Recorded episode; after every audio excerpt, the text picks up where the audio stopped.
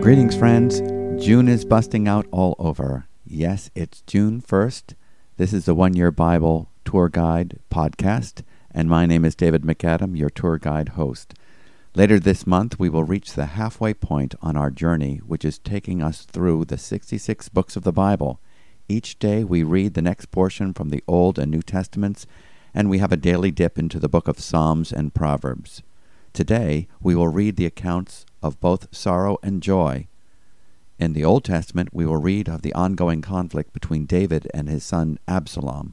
Although David is restored to the throne, uniting the kingdom of Israel, it is with a sorrowful heart. However, in the New Testament, we will read an account where sorrow is turned to joy, as the greater Son of David, Jesus, the Messiah, is raised from the dead, and the disciples are confronted with the reality that Jesus is who he says he is. Thomas confesses the truth when he says, My Lord and my God. The missionary C.T. Studd said, If Jesus Christ be God and died for me, then no sacrifice can be too great for me to make for him. So before we go to the resurrection account in the New Testament, we will see other aspects of the gospel truth spelled out in the Old Testament. We see that all have sinned and fall short of the glory of God. The tragic consequences of sin are with us daily. We live in a Genesis 3 world impacted by the curse, and every day we see how the just compensation, or the wages, for our sin is death. We see the spiritual separation, physical, social, relational separation caused by sin. And with the consequences of sin comes all kinds of sorrow. This sorrow will fill the heart of David in the account that we read today even as it does the heart of the greater David, Jesus Christ, the only righteous King who is this world's only Savior. We pick up the narrative of David, whom God has mercifully anointed to be the King of Israel. Now, at long last, he is about to be called for and welcomed as King by his people.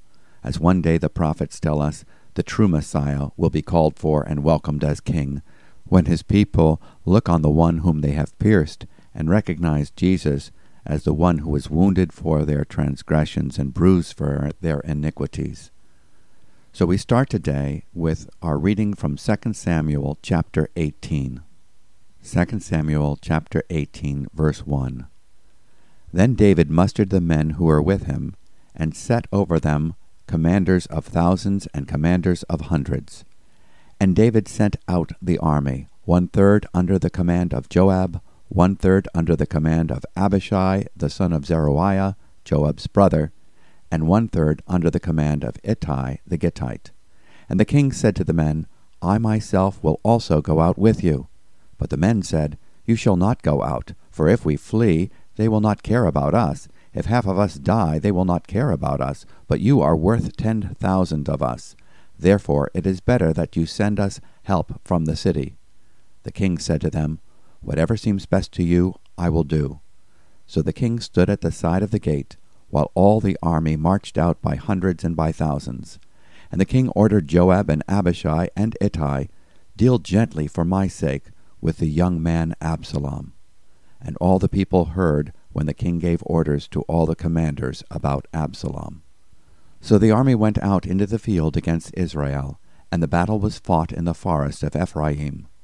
And the men of Israel were defeated there by the servants of David, and the loss there was great on that day, twenty thousand men. The battle spread over the face of all the country, and the forest devoured more people that day than the sword. And Absalom happened to meet the servants of David. Absalom was riding on his mule, and the mule went under the thick branches of a great oak, and his head caught fast in the oak, and he was suspended between heaven and earth, while the mule that was under him went on. And a certain man saw it, and told Joab, Behold, I saw Absalom hanging in an oak. Joab said to the man who told him, What? You saw him? Why then did you not strike him there to the ground? I would have been glad to give you ten pieces of silver and a belt. But the man said to Joab, Even if I felt in my hand the weight of a thousand pieces of silver, I would not reach out my hand against the king's son, for in our hearing the king commanded you and Abishai and Ittai, For my sake, protect the young man Absalom.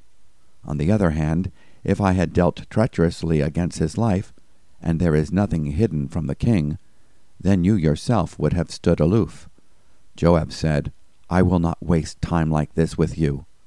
And he took three javelins in his hand, and thrust them into the heart of Absalom while he was still alive in the oak. The ten young men, Joab's armor bearers, surrounded Absalom and struck him and killed him. Then Joab blew the trumpet, and the troops came back from pursuing Israel, for Joab restrained them. And they took Absalom and threw him into a great pit in the forest, and raised him over a very great heap of stones. And all Israel fled every one to his own home. Now Absalom in his lifetime had taken and set up for himself the pillar that is in the king's valley, for he said, I have no son to keep my name in remembrance. He called the pillar after his own name, and it is called Absalom's monument to this day. Then Ahimaaz, the son of Zadok, said, Let me run and carry the news to the king that the Lord has delivered him from the hand of his enemies. And Joab said to him, You are not to carry the news today. You may carry news another day, but today you shall carry no news, because the king's son is dead. Then Joab said to the Cushite, Go, tell the king what you have seen. The Cushite bowed before Joab and ran. Then Ahimaaz, the son of Zadok, said again to Joab, Come what may, let me also run after the Cushite. And Joab said, Why will you run, my son, seeing that you will have no reward for the news? Come what may, he said, I will run. So he said to him, Run. Then Ahimaaz ran by the way of the plain, and outran the Cushite. Now David was sitting between the two gates, and the watchman went up to the roof of the gate by the wall. And when he lifted up his eyes and looked, he saw a man running alone. The watchman called out and told the king. And the king said, If he is alone, there is news in his mouth. And he drew nearer and nearer. The watchman saw another man running. And the watchman called out to the gate and said, See another man running alone. The king said, He also brings news. The watchman said, I think the running of the first is like the running of Ahimaaz the son of Zadok. And the king said, He is a good man, and comes with good news. Then Ahimaaz cried out to the king, All is well. And he bowed before the king with his face to the earth, and said, Blessed be the Lord your God, who has delivered up the men who raised their hand against my lord the king. And the king said, Is it well with the young man Absalom? Ahimaaz answered, when Joab sent the king's servant, Your servant, I saw a great commotion, but I do not know what it was. And the king said, Turn aside and stand here. So he turned aside and stood still. And behold, the Cushite came. And the Cushite said, Good news for my lord the king. For the Lord has delivered you this day from the hand of all who rose up against you. The king said to the Cushite, Is it well with the young man Absalom?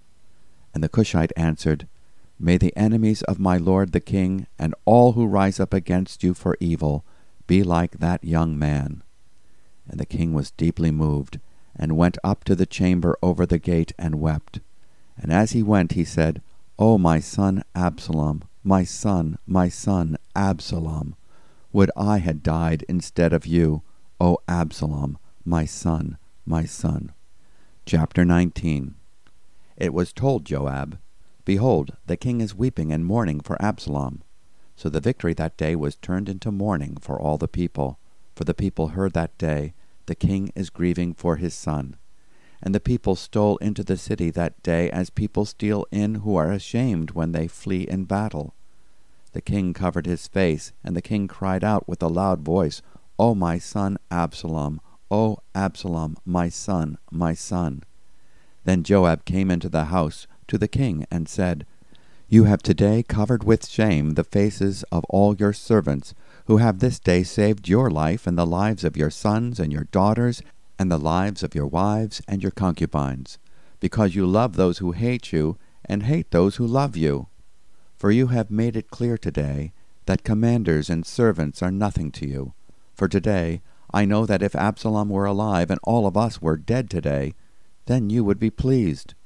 Now therefore arise, go out and speak kindly to your servants, for I swear by the Lord, if you do not go, not a man will stand with you this night, and this will be worse for you than all the evil that has come upon you from your youth until now. Then the king arose and took his seat in the gate. And the people were all told, Behold, the king is sitting in the gate.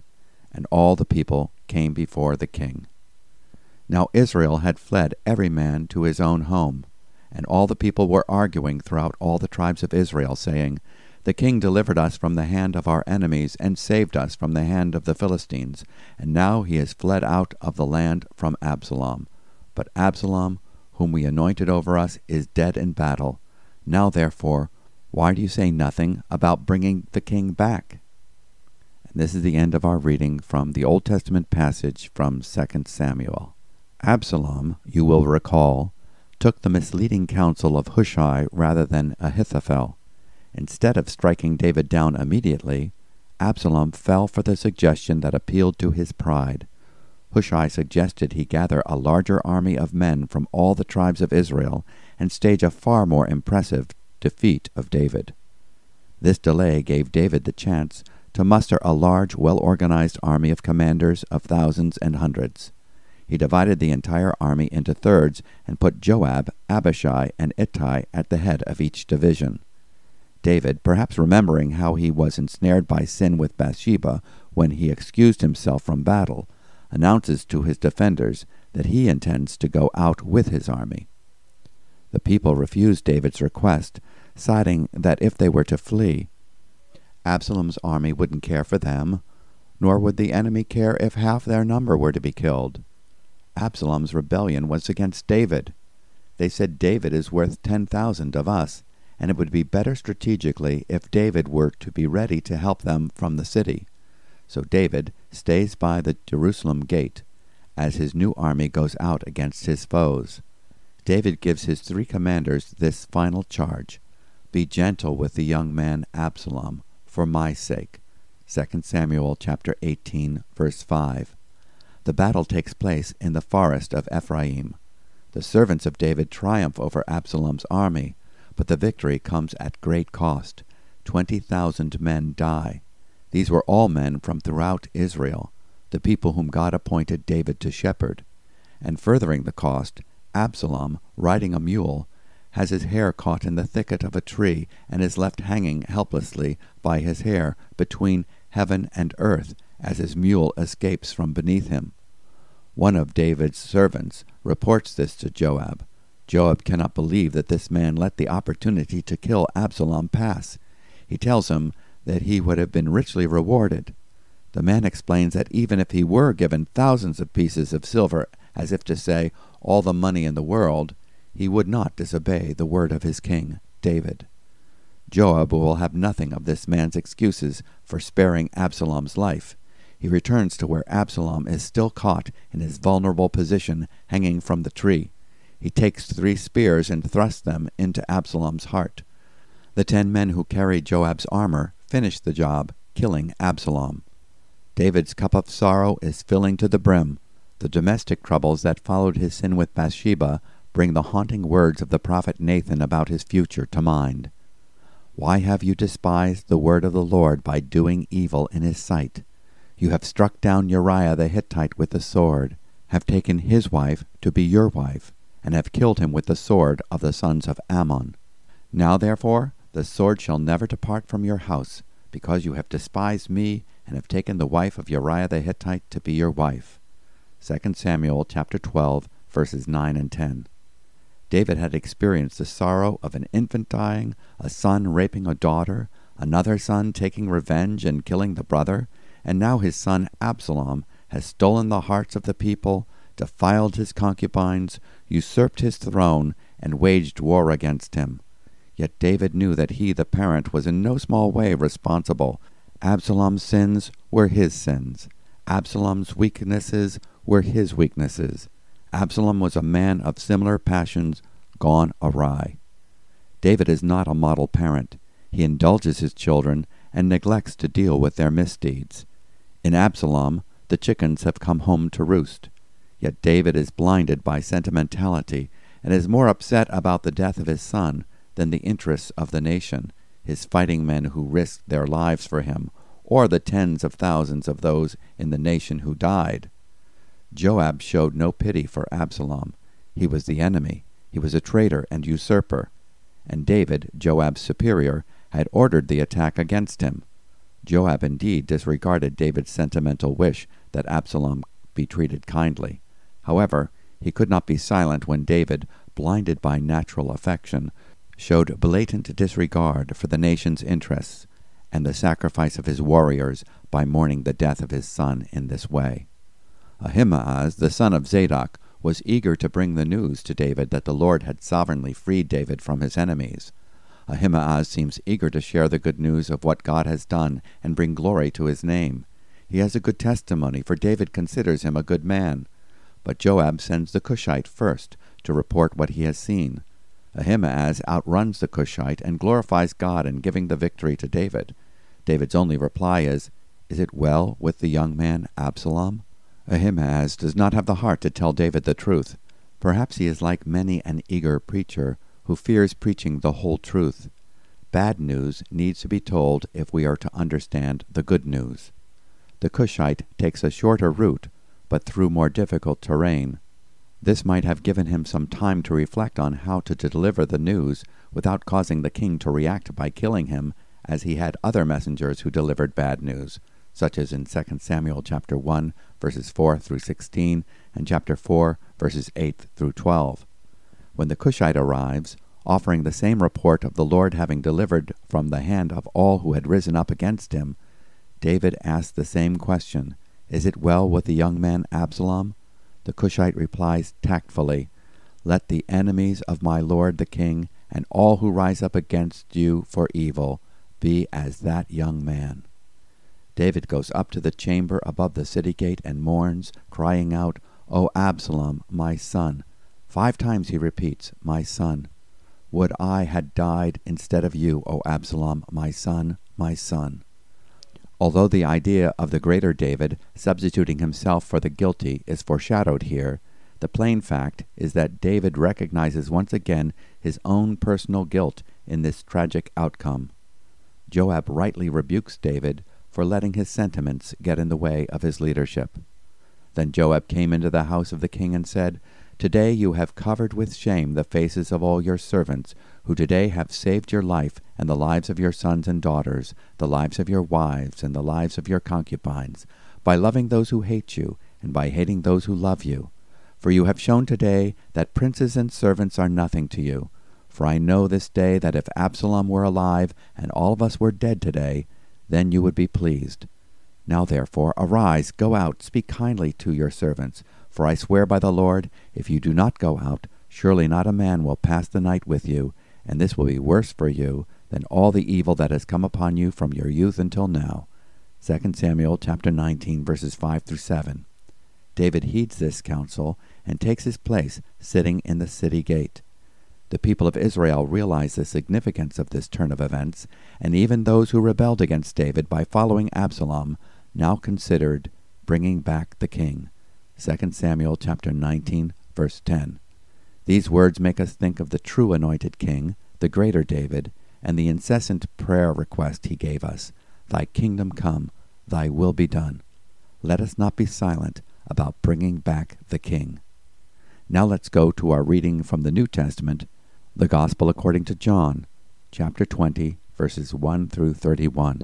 Let's read together this account of the good news of the resurrection of Jesus Christ chapter 20, verse 1. Now on the first day of the week, Mary Magdalene came to the tomb early while it was still dark, and saw that the stone had been taken away from the tomb. So she ran and went to Simon Peter and the other disciple, the one whom Jesus loved, and said to them, They have taken the Lord out of the tomb, and we do not know where they have laid him. So Peter went out with the other disciple, and they were going toward the tomb. Both of them were running together, but the other disciple outran Peter and reached the tomb first. And stooping to look in, he saw the linen cloths lying there, but he did not go in. Then Simon Peter came, following him, and went into the tomb. He saw the linen cloths lying there, and the face cloth, which had been on Jesus' head, not lying with the linen cloths, but folded up in a place by itself.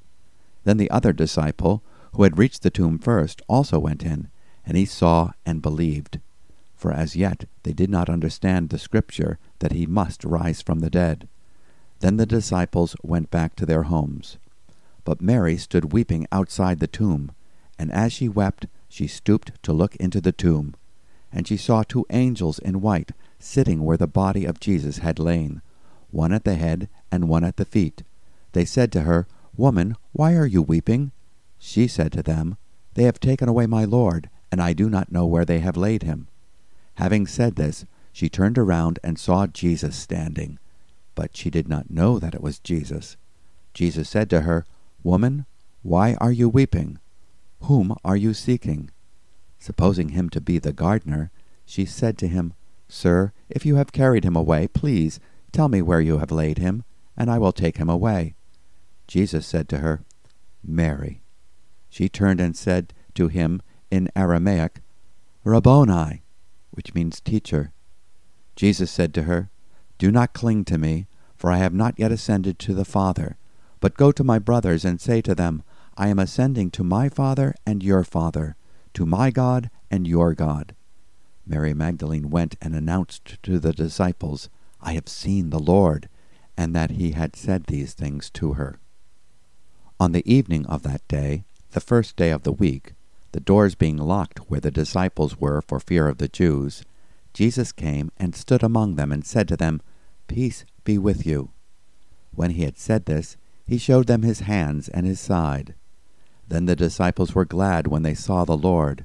Jesus said to them again, Peace be with you. As the Father has sent me, even so I am sending you. And when he had said this, he breathed on them and said to them, Receive the Holy Spirit. If you forgive the sins of any, they are forgiven them. If you withhold forgiveness from any, it is withheld. Now Thomas, one of the twelve, called the twin, was not with them when Jesus came. So the other disciples told him, We have seen the Lord. But he said to them, Unless I see in his hands the mark of the nails, and place my finger into the mark of the nails, and place my hand into his side, I will never believe. Eight days later, his disciples were inside again, and Thomas was with them. Although the doors were locked, Jesus came and stood among them and said, Peace be with you. Then he said to Thomas, Put your finger here and see my hands, and put out your hand and place it in my side. Do not disbelieve, but believe. Thomas answered him, My Lord and my God. Jesus said to him, Have you believed because you have seen me?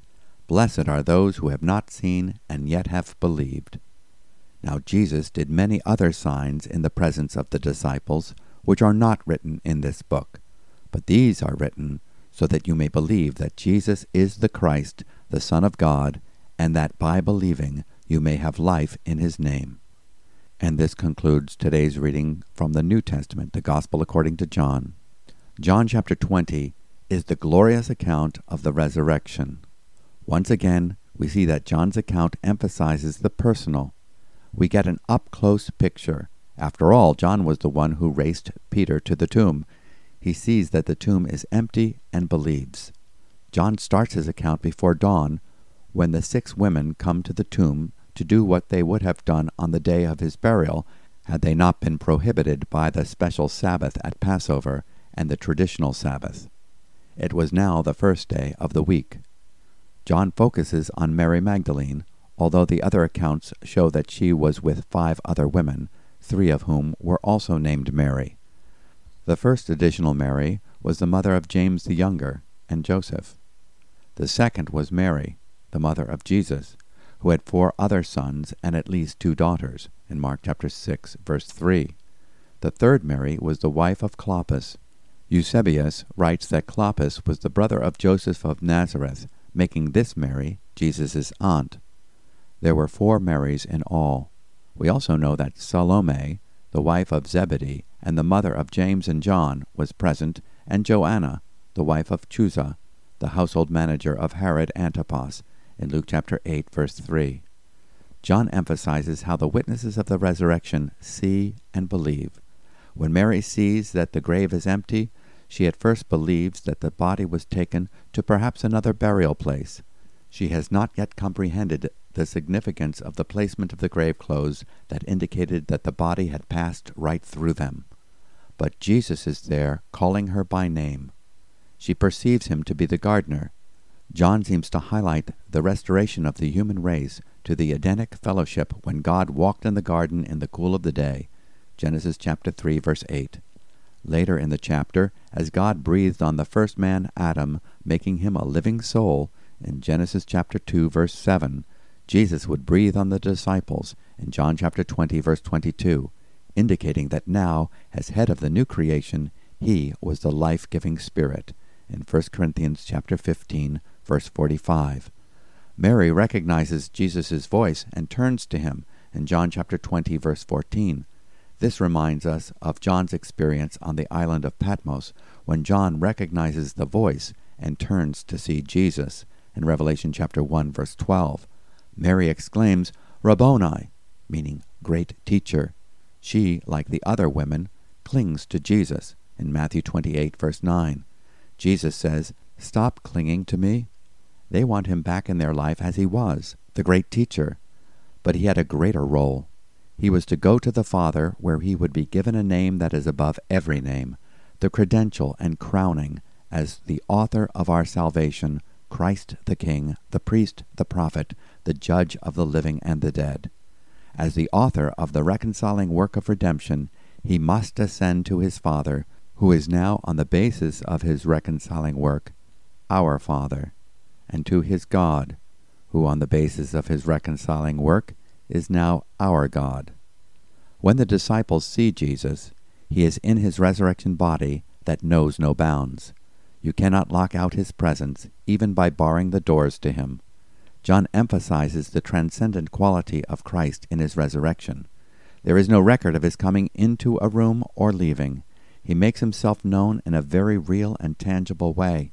He appears a week after the resurrection to Thomas, and knowing Thomas's claim that he would not believe Jesus was risen unless he could put his hand in his side, he says, Reach here with your finger and see my hands, and reach here your hand and put it into my side, and do not be unbelieving, but believing. John chapter 20, verse 27. Thomas answers, believing and confessing, My Lord and my God. And this is the purpose of John's Gospel account these have been written so that you may believe that Jesus is the Christ, the Son of God, and that believing you may have life in his name. John chapter 20 verse 31. Now let's go to today's reading from the book of Psalms, Psalm 119 verses 153 to 176. Today we are coming to the final three sections of Psalm 119, beginning with the letters Resh, then we'll go to the letters Shin and Tav. For today's reading, we are using a previous recording of our dear friend David Orvosh, who is now with the Lord and Savior in whom he put his trust for his salvation. Look on my affliction and deliver me, for I do not forget your law. Plead my cause and redeem me. Give me life according to your promise. Salvation is far from the wicked, for they do not seek your statutes. Great is your mercy, O Lord. Give me life according to your rules. Many are my persecutors and my adversaries, but I do not swerve from your testimonies. I look at the faithless with disgust, because they do not keep your commands. Consider how I love your precepts. Give me life according to your steadfast love. The sum of your word is truth, and every one of your righteous rules endures forever. Princes persecute me without cause, but my heart stands in awe of your words. I rejoice at your word, like one who finds great spoil. I hate and abhor falsehood, but I love your law. Seven times a day I praise you for your righteous rules. Great peace have those who love your law. Nothing can make them stumble. I hope for your salvation, O Lord, and I do your commandments. My soul keeps your testimonies I love them exceedingly. I keep your precepts and testimonies, for all my ways are before you. Let my cry come before you, O Lord. Give me understanding according to your word. Let my plea come before you. Deliver me according to your word. My lips will pour forth praise, for you teach me your statutes. My tongue will sing of your word, for all your commandments are right. Let your hand be ready to help me, for I have chosen your precepts. I long for your salvation, O Lord, and your law is my delight. Let my soul live and praise you, and let your rules help me. I have gone astray like a lost sheep. Seek your servant, for I do not forget your commandments. Thank you, David. The eight verses, all beginning with the Hebrew letter Resh, are part of a prayer for deliverance. The psalmist makes his appeal to God, and according to God's self revelation in his word, revive me according to your word. In prayer, he contrasts his dependence upon God's promises to the demeanor of his enemies who do not seek his statutes. He realizes that salvation is far from them. The idea is that salvation comes to us through faith in the revelation of God's Word. Despite persecution and trials, his affection for God's truth abides. I rejoice at your word as one who finds great spoil. Psalm 119, verse 162 we can see that meditation upon God's Word and praise for God's testimonies are a part of the psalmist's daily life. Let this inspire us to do the same. Do you have great peace? Do you easily get offended? What is your relationship like with God's Word? Those who love your law have great peace, and nothing causes them to stumble. Psalm 119, verse 165. Now let's go to the Bible's treasure chest of wisdom, the book of Proverbs. Reading Proverbs 16, verses 14 and 15 will be Joni Orvosh. A king's wrath is a messenger of death, and a wise man will appease it. In the light of a king's face there is life, and his favor is like the clouds that bring the spring rain. Thank you, Joni. In these Proverbs, we have a contrast between the tension experienced as we face the fury of this world's leaders and the peace and refreshment that we face as we look unto the Lord and the grace that we have received through the finished work of Christ. How much more we need to live in the light of the King of Kings and be grateful for the favor that he shines upon us who have been made right with him through faith in his word. Now let's pray together. Father, we want to praise you and run with the good news. We want to thank you for giving us the victory in Jesus' triumph over sin and death on our behalf. Jesus has established us in peace, reconciling us to you. And now we can say by the Spirit, Abba, Father. We ask that we learn from your precepts and testimonies. Do not allow natural sentiment to get in the way of our being devoted to the purpose for which you called us. We love you and we want to show our love by feeding, caring for, and blessing your flock. May the fragrance of the risen Christ be upon our lives as we set him apart as King. May your kingdom come and your will be done in our lives today. In Jesus' name, Amen. Well, thank you for being with us today as we've been reading through the Bible, and God willing, we'll be with you tomorrow. Our prayer is that in the month of June, the knowledge of Christ will be bursting out all over. Perhaps you know someone who could benefit from this podcast and you can recommend it to them. You can subscribe wherever people get their podcasts. And if you'd like a written transcript of our commentary on the One Year Bible, you can get a daily email by going to our website, newlife.org and there you can learn more about New Life Community Church and its many ministries. So as we move on from the day, may you know what the psalmist was speaking about when he said, Great peace have they who love thy law, nothing shall offend them, nothing shall make them stumble. So go in that great peace.